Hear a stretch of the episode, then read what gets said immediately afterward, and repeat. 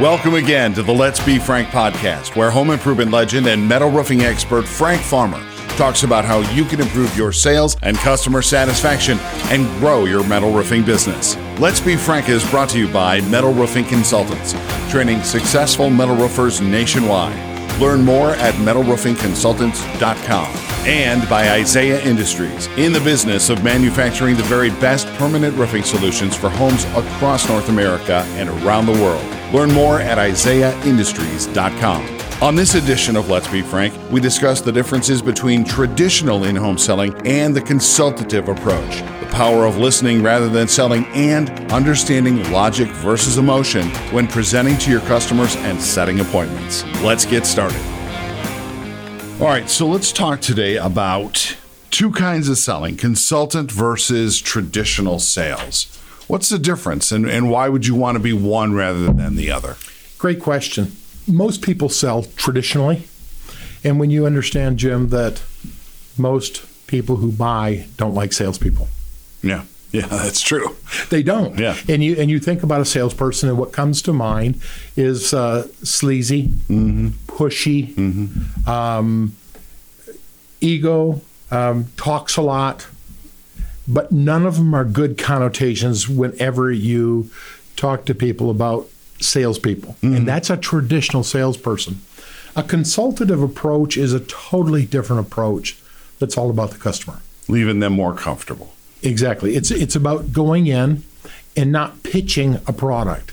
It's about going in and doing a discovery first of all as to what is it that this person really needs what is it that more than that what they need what do they want what's behind this this whole venture mm-hmm. and getting getting to know this person and understanding that um, in, in where you're talking about roofs, that it, although they called you for a roof, it's not necessarily a roof they want. A roof is what they is what they need. Okay. Okay. okay. So a traditional salesperson will deal with needs. A person uh, calls what, is, what does a traditional sales pitch then sound like? What's what's involved in that? Uh, a traditional sales pitch would start with um, if somebody is truly doing a presentation and they're not just uh, coming out and throwing somebody a price, okay? Mm-hmm. So a traditional sales presentation starts with, let me start by telling you a little bit about myself and about my company. Okay. And that's a that's a the consumer has heard that so much.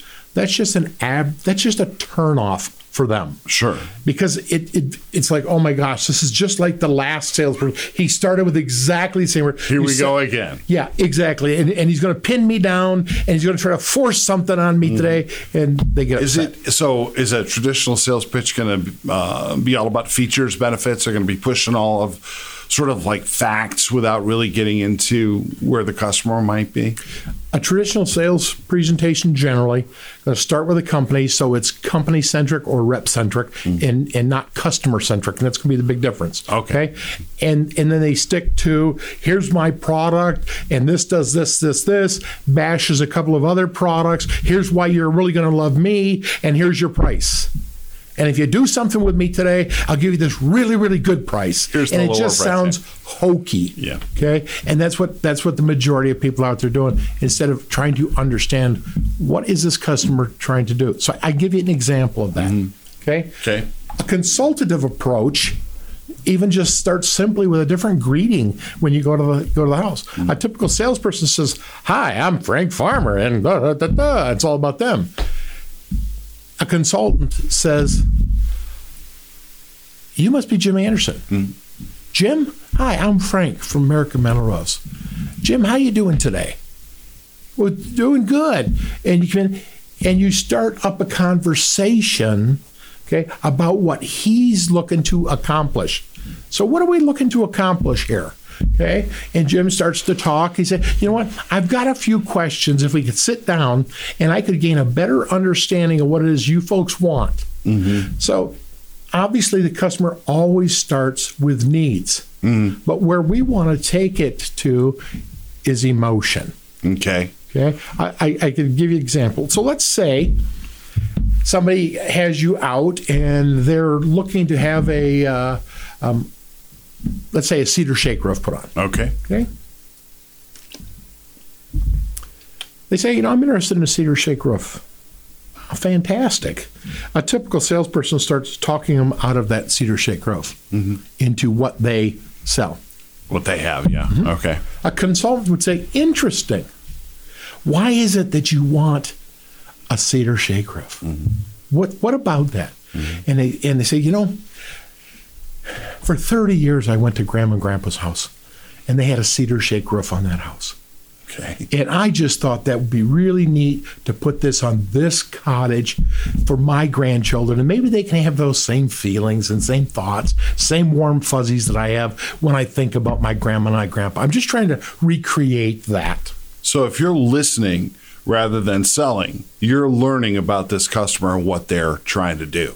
Yes. See, what she led with, what she wanted uh, or needed a cedar shake roof, and a traditional salesperson tries to talk her out of that slyly, they, they think, without understanding what's behind this. Why does she want this? Now, come to find out, she may not want a cedar shake roof at all. She may want a cedar looking roof. Could might be a cedar looking roof out of asphalt. It could be a cedar looking roof out of metal. It doesn't matter. Mm-hmm. But what she wants is that look and feel to be like grandma's. Mm-hmm. So she's involved on the emotion side of sales. Mm-hmm. Traditional salespeople keep customers in the logic side of their mm-hmm. brain, mm-hmm. and therefore it's very difficult to sell, and things become commodity. They boil it right down to price, and the customer keeps saying, "Just give me your price. Just give me your price." They've had mm-hmm. enough. Versus a consultative salesperson listens. Asks a lot of questions, tries to find out what the people are looking for, and then will feed that emotion. And so we have that person in the emotion side of the brain where they live to make decisions. Mm-hmm. So you got somebody that you're dealing with who's more on the engineering side, personality wise. Yes. How do you how do you crack that? I mean, because that's always going to go back to facts and numbers and and and hard sort of data about the product. Yeah. That that person, first of all, has been well groomed to pay close attention to to the facts and everything that you're talking about. And that all lives in the logic side of the brain. Mm-hmm. So in order to get the person where you need them, we're going to have conversations with them and we're going to let them have their thoughts. We're going to let them we're going to let them win. And by that I mean if he wants to know thickness of metal, we're going to give him thickness of metal. We're not going to say that's not important because it's very, very important to him. Yeah. But when it comes down to the real decision, after he's gained all of his knowledge, you can ask some questions. What are you looking to accomplish here besides just putting a roof on this house? For you and your family, what are you looking to accomplish? Mm. Okay? And listen. And you may follow it up with another question. So, given the chance for snow to slide off your roof or not slide off, what would you prefer? Mm-hmm. And we you could start introducing emotional things. Mm-hmm. Probably to that engineer, it's not real exciting to get up there and have to clean the snow off his roof. Yeah. Yeah. Okay. Yeah. So now we get him involved and he starts to realize that there's other things, but you have to satisfy that need for that information, knowing that's not what he's going to make his decision on. Mm-hmm. It's going to be where you're going to take him with the emotion part and get him in the emotional side of the brain. Does emotion enter into the uh, the lead setting process, or are you are you steering away from that at that point? How do you how do you introduce emotion into the whole um, the whole process when Okay. you're when you're presenting the roof? So when somebody calls a company, um, they're in they're generally in the need side of uh, what they want. Uh, they're in that logic side of the brain, and they're they're only interested in one thing, and what they're interested in is how much does it cost. They all say so. uh, You got an idea? I mean, I got this average house, twelve hundred square foot, got two car garage, overhead. Uh, about what's it going to run me? Well, everybody in the roofing business knows you can't just give somebody a price because they don't know how big their overhangs are and they never know what their pitch is and they don't describe the house right. It's always much bigger than what you thought. And their two car garage is actually three car garage, but they call it two car because they got two two doors. So we need to take control at that point. And the person that's answering the phone will say something like, Um, I can get you that. Again, we're going to always let them have their thought. I can get you that. But before I do, I need to get some information from you in case we were to get cut off the phone. Your name, mm-hmm. you get name, and your phone number. Mm-hmm. Okay. Is that a number I could call you right back at? So is this your cell number? Yes. So you got that information. Mm-hmm. Okay. Now, let me ask you a couple of other questions. So while the person on the phone has control, they don't relinquish control back to the person that's calling in, and they'll say, What type of roof do you currently have right now? And the person just answers, Well, I got an asphalt roof on my house. Oh, fantastic. Okay. And what kind of challenges are you having?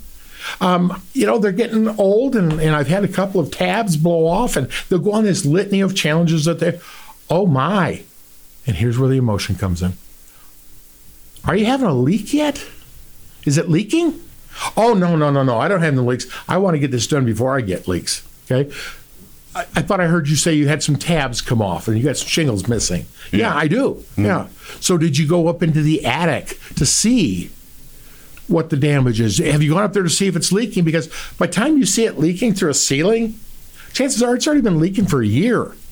Oh, okay. Okay, so that conjures up a thought of, and the guy or gal says, "No, we haven't been up there." And then they start, their brain starts running wild, mm-hmm. and they haven't done due diligence. They haven't taken a look. They don't know how much water they got coming. They don't know how much mold they've already created in this attic, and so there's a little bit of emotion and a little bit of a panic that sets in. A little urgency, a little fear, possibly, but they're motivated. definitely are motivated. Mm-hmm. Okay. Now, at, up till now, they didn't need us.